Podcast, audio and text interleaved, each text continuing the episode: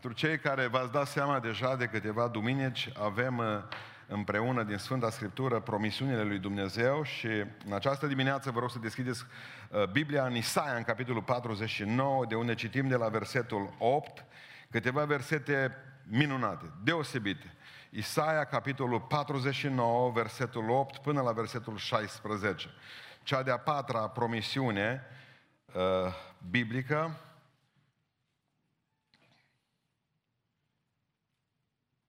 Așa vorbește mai departe Domnul.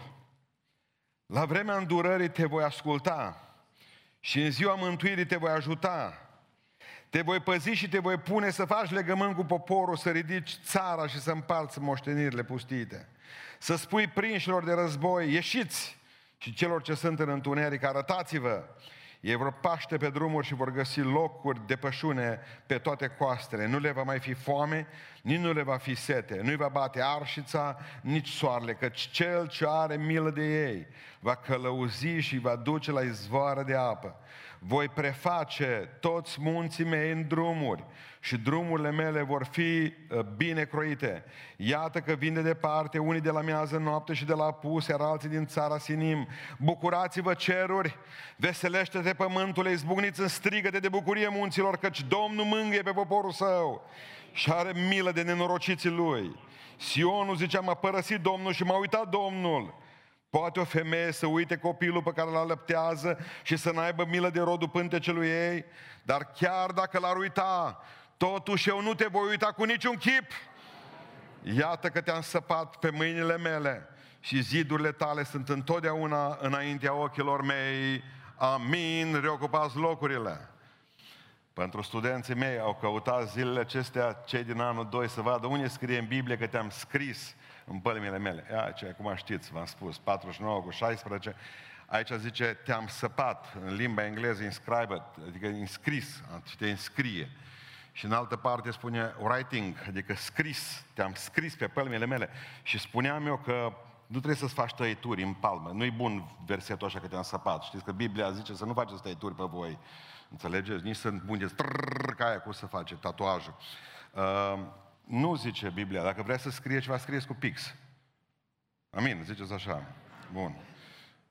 Scrieți-vă pe palmă, de exemplu, dimineața să spuneți tuturor pe care întâlniți te iubesc. Și ca să nu uitați, vă uitați pe palmă. Pentru că Dumnezeu a scris pe pălmile Lui, te iubesc și în fiecare dimineață spune asta. Amin. Deci în această dimineață promisiunea ajutorului și mă gândeam că marea noastră problemă este întotdeauna că noi ne gândim la granițele noastre. Nu vă mai gândiți la granițele voastre, gândiți-vă la granițele lui Dumnezeu. Când o trebuie să fugă poporul lui Israel din Egipt, la nord aveau pustia la un moment dat, la sud aveau pustia. Spune cuvântul lui Dumnezeu că la, uh, la vest era armata lui Faraon și la est era Marea Roșie. Deci erau într-o situație disperată. Pustie, pustie, Marea Roșie și armata lui Faraon. Nu s-a uitat nici la nord, nici la sud, nici la vest, nici la est, pentru că Moise știți ce a făcut? A ridicat privirea în sus și a spus, Doamne, la Tine este ajutorul. Și ascultat ce spune la un moment dat omul lui Dumnezeu Moise. Zice așa, ă, atât de frumos, Domnul va lupta pentru voi, de aceea voi să stați liniștiți. Amin. De aceea nu vă uitați în dimineața asta nici la nord, că nu merge, nici la vest, nu funcționează, nici la sud, nici la est. Totul, parcă te simți înconjurat de toate lucrurile acestea, vreau să spun o veste mare. Privește în sus, că acolo nu e înghesuială. Acolo nu se uită multă lume. Și spune dimineața aceasta lui Dumnezeu, sufletul meu se încrede în tine, pentru că tu n-ai frontiere, tu mă ajuți, Doamne, când sunt când sunt înconjurat de inamicii mei, de oameni răi, când sunt înconjurat de probleme, de boli, de frământări, când am acasă necazuri, nu mai privesc în stânga și în dreapta, nici în față, nici în spate. Privesc la tine, pentru că de la tine veni ajutorul, spune cuvântul lui Dumnezeu. Dumnezeu este un ajutor care nu lipsește niciodată în nevoie. Dar cum se materializează? Că trebuie să vedem practic ce face Dumnezeu, ne ajută. Dumnezeu să-ți ajute. Dar cum ne ajută Dumnezeu?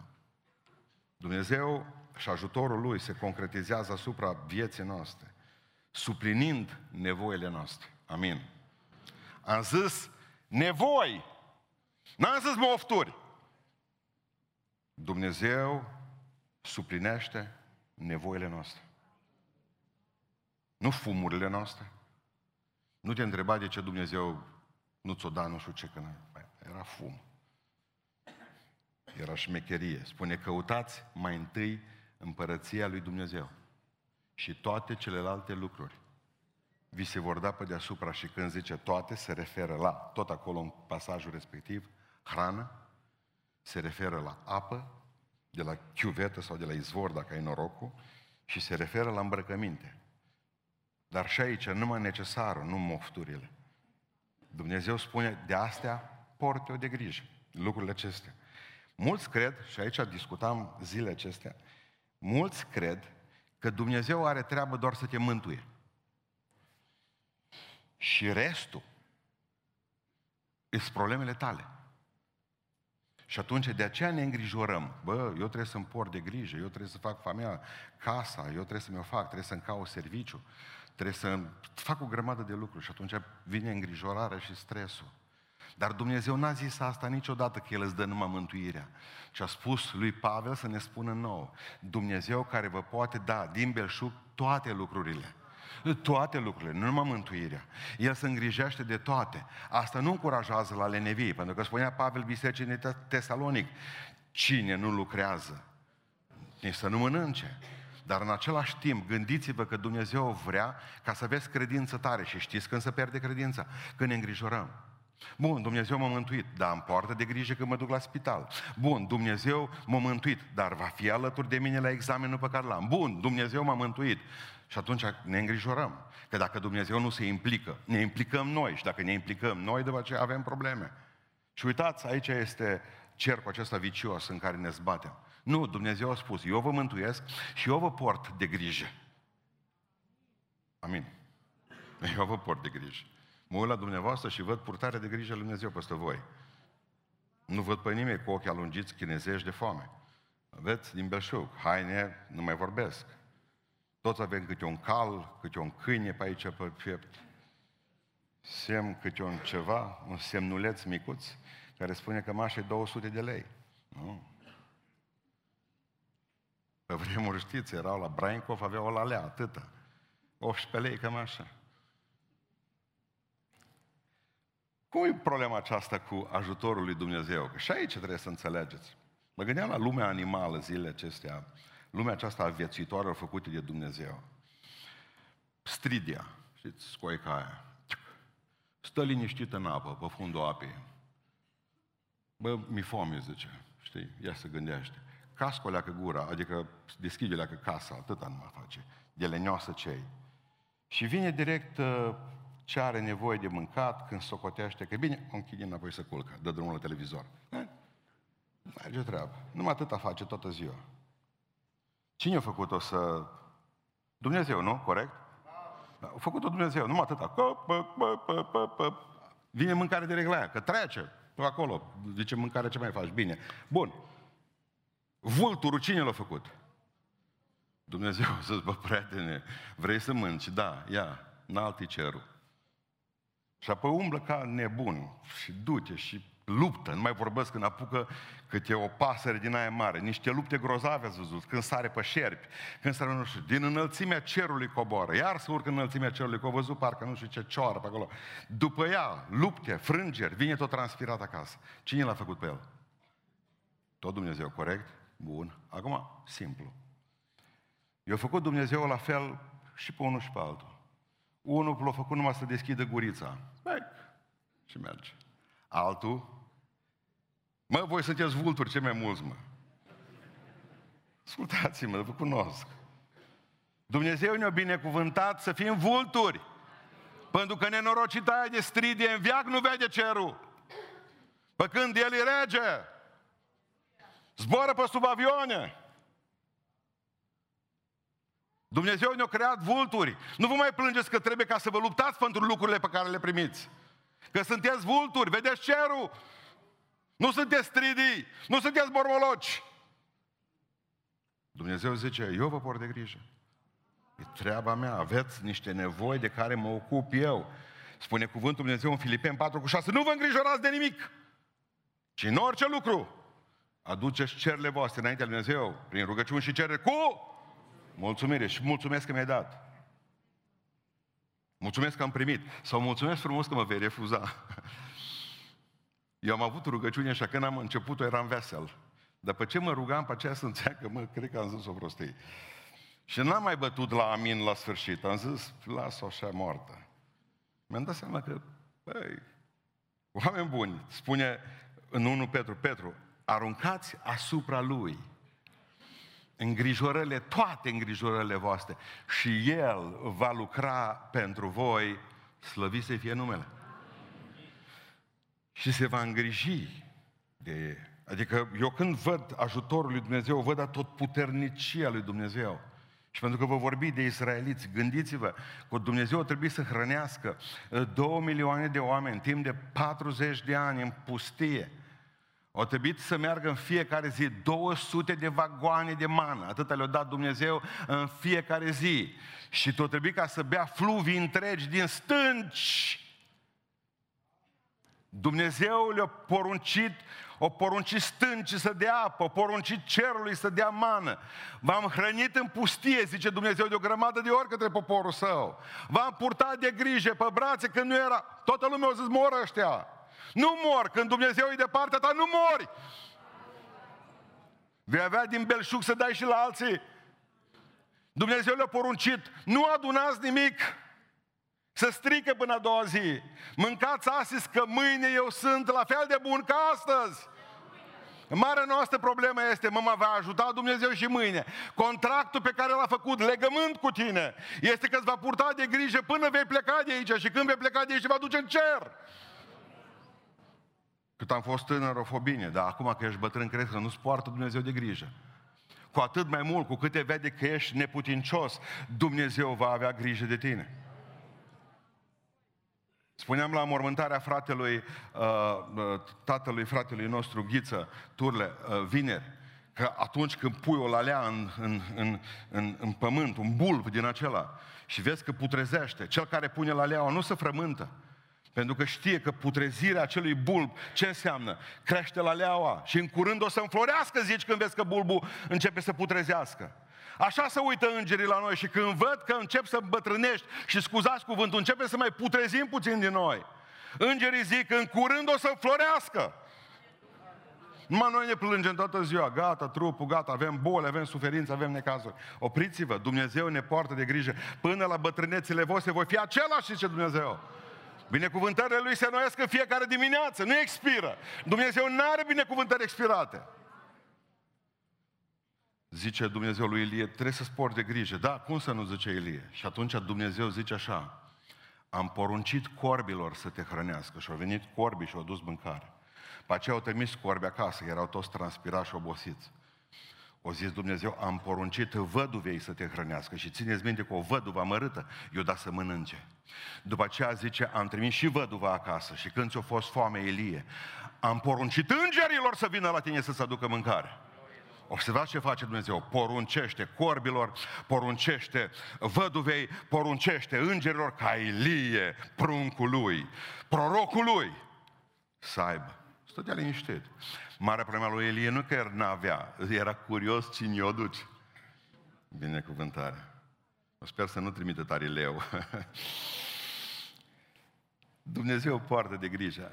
Mai țineți minte, era un serial foarte bun la televiziune, la TVR1 pe vremuri, se numea, după Revoluție a fost Memorialul Durerii.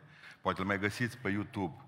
Să vedeți cât au suferit oamenii pentru, uh, pentru, pentru credința lor, că sunt foarte mulți preoți care au suferit acolo și povestea unul dintre ei într-o seară, zice, m-au băgat la, m-au băgat la carceră, nu mai dat să mai mănânc nimic.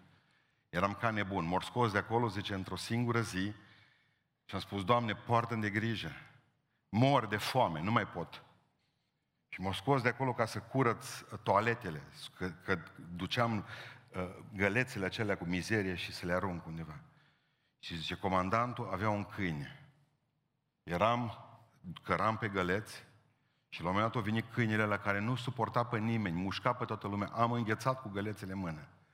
O venit dulăul ăla mare spre mine, un câine lup, în, în gură avea o jumătate de franzelă și a lăsat-o lângă mine la picioare și a plecat spășit. Pentru că Dumnezeu poruncește câinilor lup în pușcărie ca să-ți aducă pâinea Pentru că Dumnezeu îți poartă de grijă în fiecare zi. Și Dumnezeu spune, așa lucrez eu. Că sunt Dumnezeu cel mare și puternic, prea iubiților Lui le dă pâinea ca prin somn, cu o singură condiție. Căutați mai întâi împărăția. Că dacă nu, dacă nu cauți mai, mai împărăția mai întâi, îți garantez că poți dormi cât vrei când te scol, nu e pizza. Mănânci pernă. Mănânci pernă. Căutați mai întâi împărăția. Câți dintre dumneavoastră a citit cartea monumentală Călătoria creștinului al lui, al pelerinului, al lui John Bunyan? Ridicați mâna sus. Mă, pe voi vă trebuia să vă lăs să intrați. În călătoria creștinului al lui John Bunyan, la un moment dat, știți ce face creștinul? Creștinul.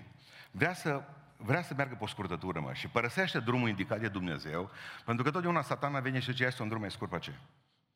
Și v-am spus întotdeauna, Dumnezeu nu are drumuri scurte. Amin. Deci nu se poate fără discipline spirituale, fără post, fără rugăciune, fără putere, fără luptă, fără o grămadă de lucruri, fără veni la casa Domnului. Nu există așa, pică paramălăiață în gură la nătăfleață. Nu există. Dumnezeu vine și zice, uite, ăsta e drumul. Creștinul s-a bătut de la drum. Frumos limpede. Și au ajuns pe teritoriu, dacă vă mai aduceți aminte, un teritoriu ciudat, unde stăpânea uriașul disperării. Că atunci când părăsești pe Domnul și drumul lui, primul lucru care vine peste tine este uriașul disperării. Și zice că uriașul disperării l-a prins pe creștin și l-a băgat în temniță, în castelul lui, care se numea Castelul Îndoielilor. Că te îndoiești de Dumnezeu și de puterea Lui. L-a băgat în carceră împreună cu prietenul lui cu speranța, nădejdea. Prietenul lui nădejde era cu el în pușcărie. Gata, suntem, zice, de aici nu mai ieșim. Și spunea creștinul, ne-a rugat toată noaptea, și eu și speranța, ne-a rugat amândoi, ca Dumnezeu să ne elibereze de acolo. Și apoi am avut lumină. Stai mă puțin, că eu am o cheie la gât. O cheie micuță avea creștinul legată. Și cheia aceea se numea cheia promisiunilor lui Dumnezeu. Am luat-o de la gât, am desfăcut lacătul și am fugit împreună cu speranța din închisoarea respectivă. De ce am ținut morțiși să vă vorbesc despre promisiunile lui Dumnezeu? O grămadă dintre voi sunteți deja în castelul îndoielilor, prinși de uriașul deznădejde. Și că cine vă poate scoate de acolo e Dumnezeu, dar cu o singură cheie, să credeți în promisiunile Lui m-am născut să nu mor niciodată. Sunt un om liber în Hristos, sunt un om puternic. Duhul lui Dumnezeu este peste mine. Hristos a murit pentru mine. Orice păcat mi l-a iertat și dat în spate, în marea uitării și spune pescuitul interzis acolo. Am un Dumnezeu care îmi poartă de grijă și ce a început în mine va sfârși. Cred în aceste promisiuni ale lui Dumnezeu, că Dumnezeu nu mă va lăsa cu niciun chip. Și atunci garantez că ieși afară din temniță. Ajutorul lui se concretizează în a doilea rând mângâindu-ne în necazurile noastre. Aleluia, aleluia. Mângâindu-ne în necazurile noastre. Și se întâmplă câteodată că e crucea prea grea. Ați auzit de asta? Prea grea crucea. Câteodată paharul pe care îl bem e prea mare. Prea mare. Țepușul e prea dureros. Și atunci strigăm la Dumnezeu și Dumnezeu știe ce face. Ne aduce ajutorul Lui. Poate nu ne scapă de crucea aia, poate nu ne scapă de țepușul ăla, poate nu ne scapă de paharul ăla. Nici pe Hristos nu l-a scăpat. Dar ne va da ajutorul să-l bem paharul ăla, ne va, ajuta, ne va da ajutorul să putem căra crucea aia în spate, ne va da ajutorul să nu mai simțim atât de dureros țepușul. Asta face Dumnezeu. De multe ori nu ți-a piatra din cale, ci ți dă, ci îți dă puterea să o ocolești. Îți dă puterea să o ridici și să o arunci cât colo. Pentru că Dumnezeu nostru lucrează, lucrează așa cum vrea El. Și de aceea omul lui Dumnezeu se întreba privind munții, de unde va veni mie oare ajutorul? Ajutorul nostru, a tuturor de aici, vine de la Domnul Dumnezeu, nu de la munți. nu de la oamenii care ni se par oameni adevărați ca munții, ci ajutorul nostru vine de la Domnul Dumnezeu care a făcut marea pământul și munții aia. Așa că bazați-vă pe el. Când era David urmărit de Saul în peșteră, spunea la un moment dat atât de frumos în psalm, da, zice, psalmul 62, da, numai în Dumnezeu este liniștit sufletul meu. Saul era tot acolo, tot la gura peșterii. Saul voia în continuare să-l omoare. Dumnezeu nu-l omorâse pe Saul. Și ce a făcut? I-a dat liniște în suflet și pace lui David. Când îl urmărea pe David, copilul lui de data aceasta, că au avut necazuri nu numai cu străinii, au avut necazuri cu cei din casă, când îl urmărea Absalon și voia să-l ucidă, după câțiva ani de zile buni, omul ăsta, David, de ce e după, după, după inima lui Dumnezeu? Om după inima lui Dumnezeu. Pentru că omul ăsta, și ce zice după câțiva ani de zile? Același lucru. Zice așa, pe Dumnezeu se întemeiază ajutorul meu. A știut că astăzi Dumnezeu e cu el, a știut că mâine Dumnezeu e cu el, a știut că pe Dumnezeu se bazează ajutorul lui. Când Pavel a zis lui Dumnezeu, Doamne, am un țepuș. De trei ori, zice Pavel, m-a rugat la Dumnezeu să mi lea. Și când o zis, Pavele, harul meu îți este îndeajuns. Știți ce a zis Pavel? Nimică. Nu mai comentat. Din ziua aceea nu i-a mai spus la Dumnezeu nimic despre țepuș. De ce? Pentru că avea har îndeajuns. Putea să biruiască țepușul acesta. În Isaia 66 cu 3 spune, cu mângâie pe cineva mama lui. Așa voi mângâia eu pe poporul meu, zice Domnul. Nu zice că ia problema, ci zice că te mângâie, pentru că Sfântul Apostol Pavel îl numește pe Dumnezeu Dumnezeu oricărei mângâieri. Spunea poetul atât de frumos, mâna ta slăvite, Tată, când prin valuri ne susține, ne oprește întristarea, iar cu inimile pline, cu a gândurilor chinuri, cu îndoiel și cu ispite, toarnă bucurii de slavă, nevisate, negândite. Rănile care le vindeci nu mai poartă în ele chinul. Inima ce o mângâi, Doamne, nu mai știe cei suspinul. Aleluia, asta e Dumnezeu nostru. Dumnezeu care îți dă putere și atunci în necazul tău zice, ridică-te, hai că poți. Hai că poți. Hai că împreună vom reuși. Adică nu potolește furtuna de multe ori, ci îți dă pace în mijlocul furtunii.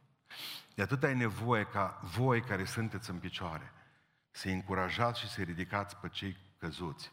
Că Dumnezeu prin voi face lucrul acesta. Prin voi. Când la 15 ani Douglas Messier face leucemie, la 15 ani, era în spital, doctorii au spus foarte clar, o să înceapă chimioterapia, o să scadă părul, o să te umfli, o să ai probleme, nu știu ce se va întâmpla cu tine, nu există prea multe șanse pentru tine. Am descoperit cancerul ăsta pe târziu, la 15 ani. Mătușa sa, Nina mai avut voie să meargă să-l vadă, Mama sa era moartă de 2 ani de zile, taică s-o să căsătorise cu alta, nu puteau da de el.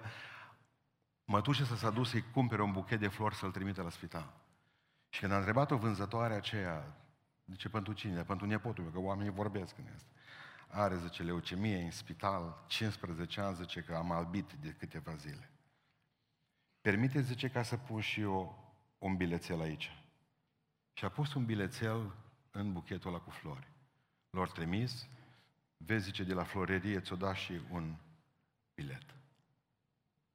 Pe biletul acela scrie așa, la șapte ani am avut și o leucemie. M-am dus în clasa întâi, m-au descoperit cu leucemie, a treia zi sau a patra zi după ce am început școală.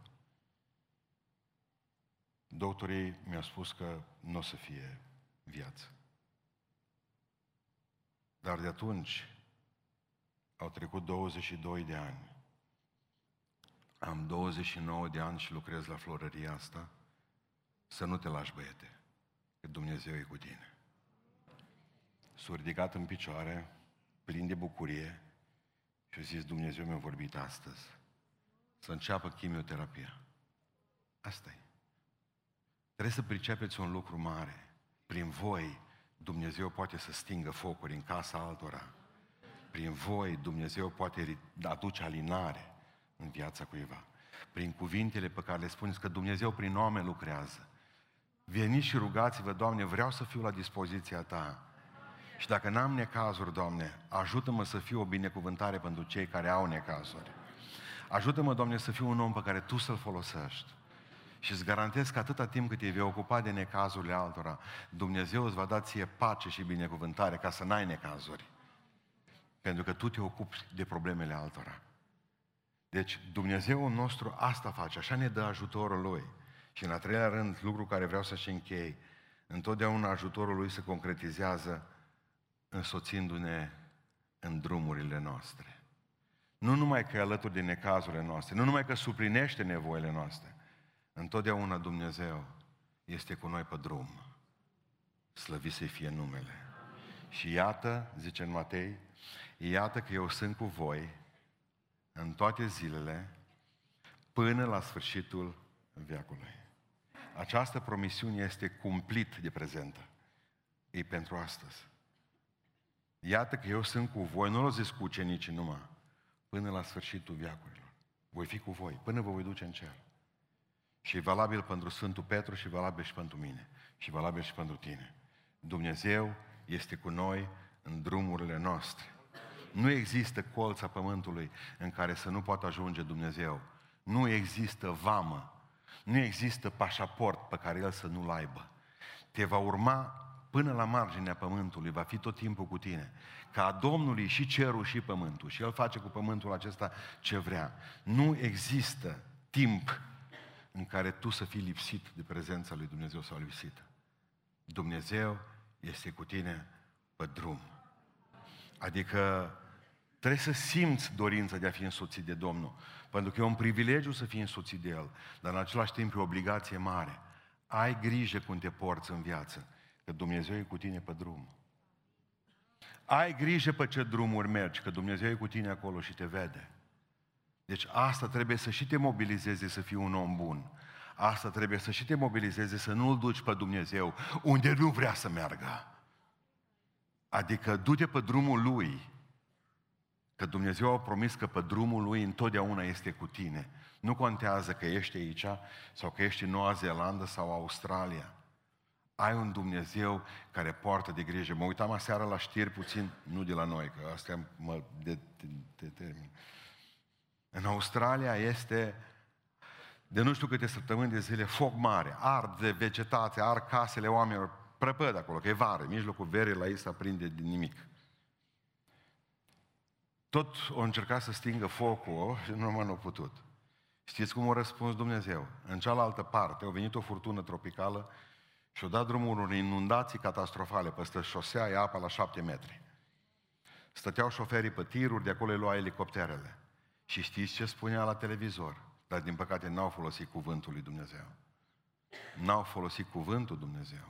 Furtuna tropicală, zice, se duce spre zona unde este flacără, unde este foc și va stinge focul în curând. Dumnezeu e în stare să stingă focul cu inundații. Dacă voi oamenii nu puteți lăsa scăpote ca meu e pământul cu tot ce e pe el. Eu sunt Dumnezeu care vă poartă de grijă. Eu sunt cu voi pe drum, pe toate drumurile voastre. Nu mă duceți unde nu vreți ca să ajung. Dragilor, marea noastră problemă este că nu simțim nevoia ca să fie Dumnezeu cu noi totdeauna pe drum. Și ar trebui să o simțiți ca Iacov când o zis, dacă vei fi cu mine și vreau să fii cu mine, voi fi un om pocăit. Așa cum spunea Moise, dacă nu vii tu însuți cu noi, nu mă lăsa să plec din locul acesta și nici pe mine și nici pe popor. Vreau să fii cu mine pe drum. Vreau să vii cu mine pe drum. Vreau să simt nevoia de tine, Doamne. Și noi, ca niște oameni fără minte, și ce facem?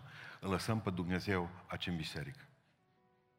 Și plecăm fără de el de atâtea ori și ne certăm pe parcare și mergem acasă și facem circ și trăim după aceea o viață, o săptămână, tot fără Dumnezeu și venim aici și să ne întâlnim cu El. Dar nu lăsați aici că nu-i nevoie în sala asta, că avem alarmă. Avem dispozitive de urmărire și camere video pe aici, pe tot locul. Nu lăsați pe Dumnezeu aici că nu e nevoie de paznic.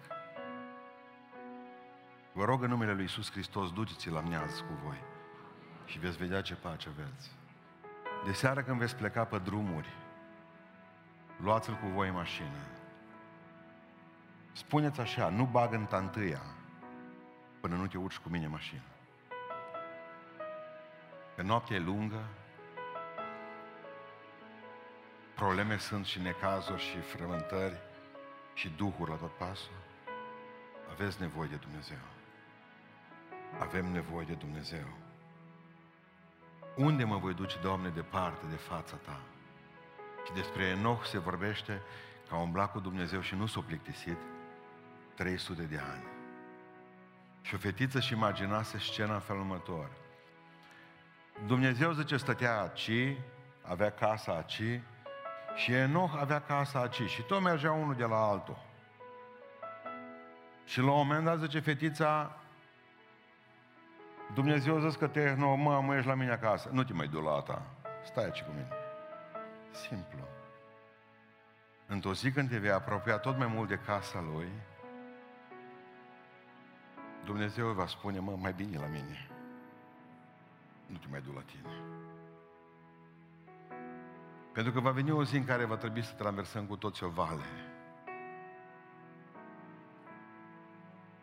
Și atunci ai nevoie de un Dumnezeu personal Că până atunci David a zis în Psalmul 23, Domnul păstorul meu, El mă face, El mă bate, El mă ajută, El îmi unge capul, că, nu, fiind niște berbeci, ne lovim unul în cap, cu altă cu cui avem, tu îmi ungi capul cu un de lemn.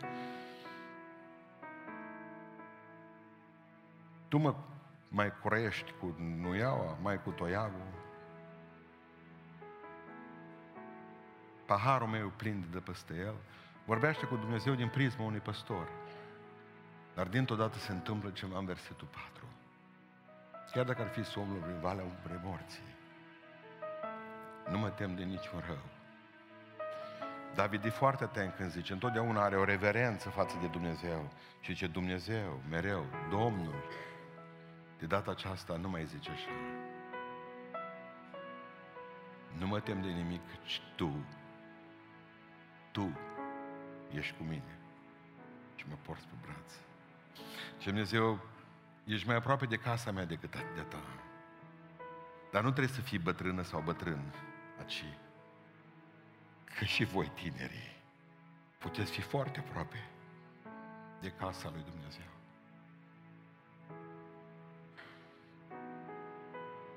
Prezența lui întotdeauna ne dă curaj.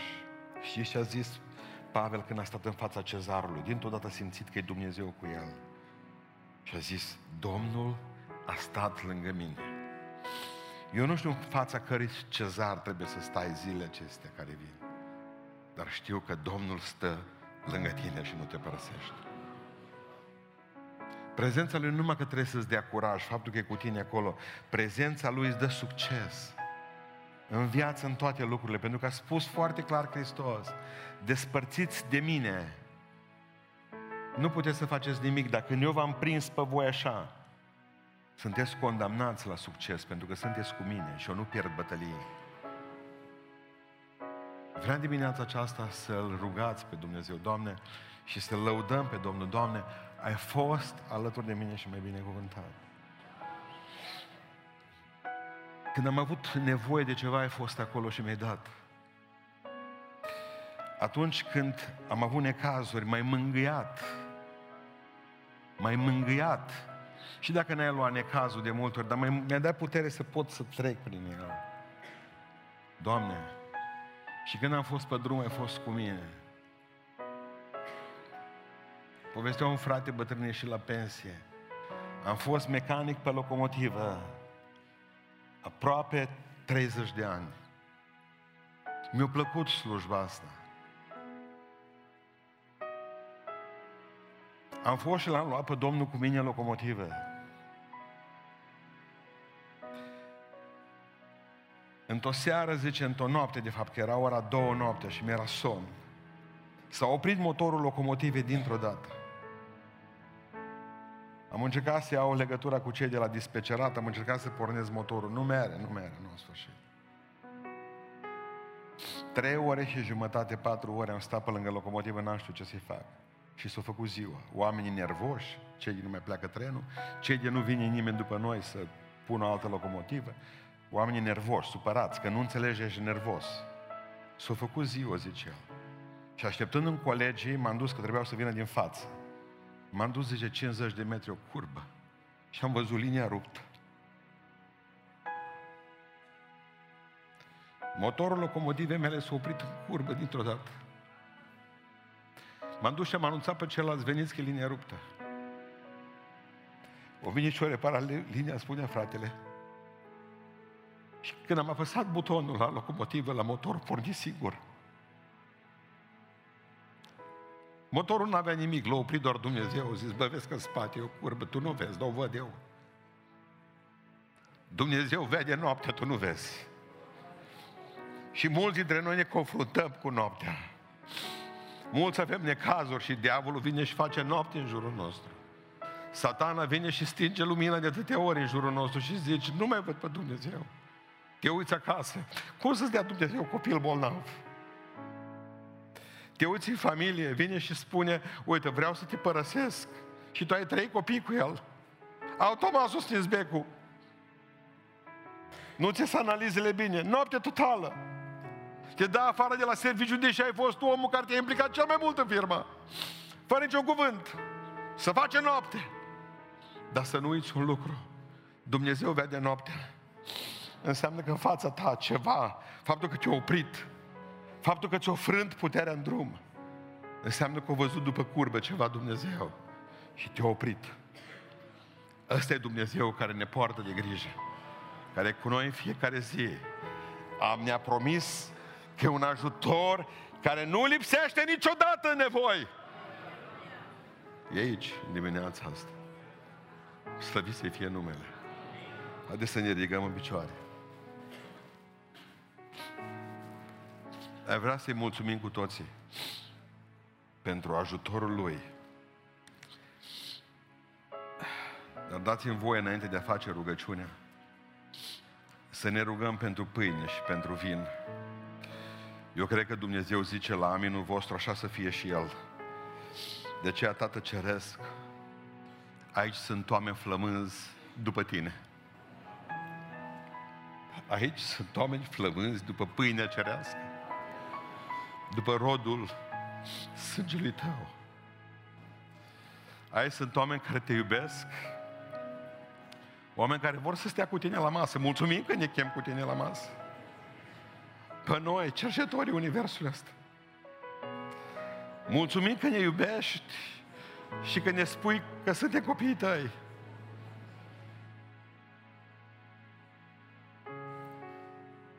Avem pe masă pâine. Prin Duhul Tău ce sunt, prefă în trupul Tău. Ca oricine care e aici în dimineața aceasta să simtă că e cerul coborât în el și dacă e cineva bolnav aici, sau acolo pe internet, binecuvântându-le și pâinea și vinul de la ei pe masă, mă rog, Tată Ceresc, să-i binecuvântezi și pe ei. Avem vin pe masă. Transformă-l prin puterea Duhului Tău ce Sfânt. În sângele Tău și ajută-ne, Doamne, ca toți care suntem aici să înțelegem că nu e o mâncare normală, că e mâncare din cer coborât. Ai spus că ai dorit să mănânci mult Paștele astea cu ucenicii tăi. Îți mulțumim că dorești. Atunci să dorim și noi. Dragilor, ne vom ruga acum, toți. În urma rugăciunii, cei care se împărtășesc rămân în picioare sau pe genunchi. Iar ceilalți care nu se împărtășesc vor ocupa locurile pe scaun se vor împărtăși toți aceia care și-au cercetat viața zilele acestea, care și-au pus în ordine viața, care au un legământ făcut cu Domnul clar, bine determinat făcut de ei. Și mă rog ca în dimineața aceasta Dumnezeu să vă cerceteze El pe toți. Noi nu vă știm, nu vă cunoaștem pe mulți. Dar Dumnezeu e cu noi aici. De ce aveți grijă ce faceți astăzi, pentru că locul pe care stați e sfânt. Cel ce vă cheamă la masă e sfânt. Din toată inima, haideți cu toții să ne rugăm Domnului timp în care ne pregătim să luăm cină.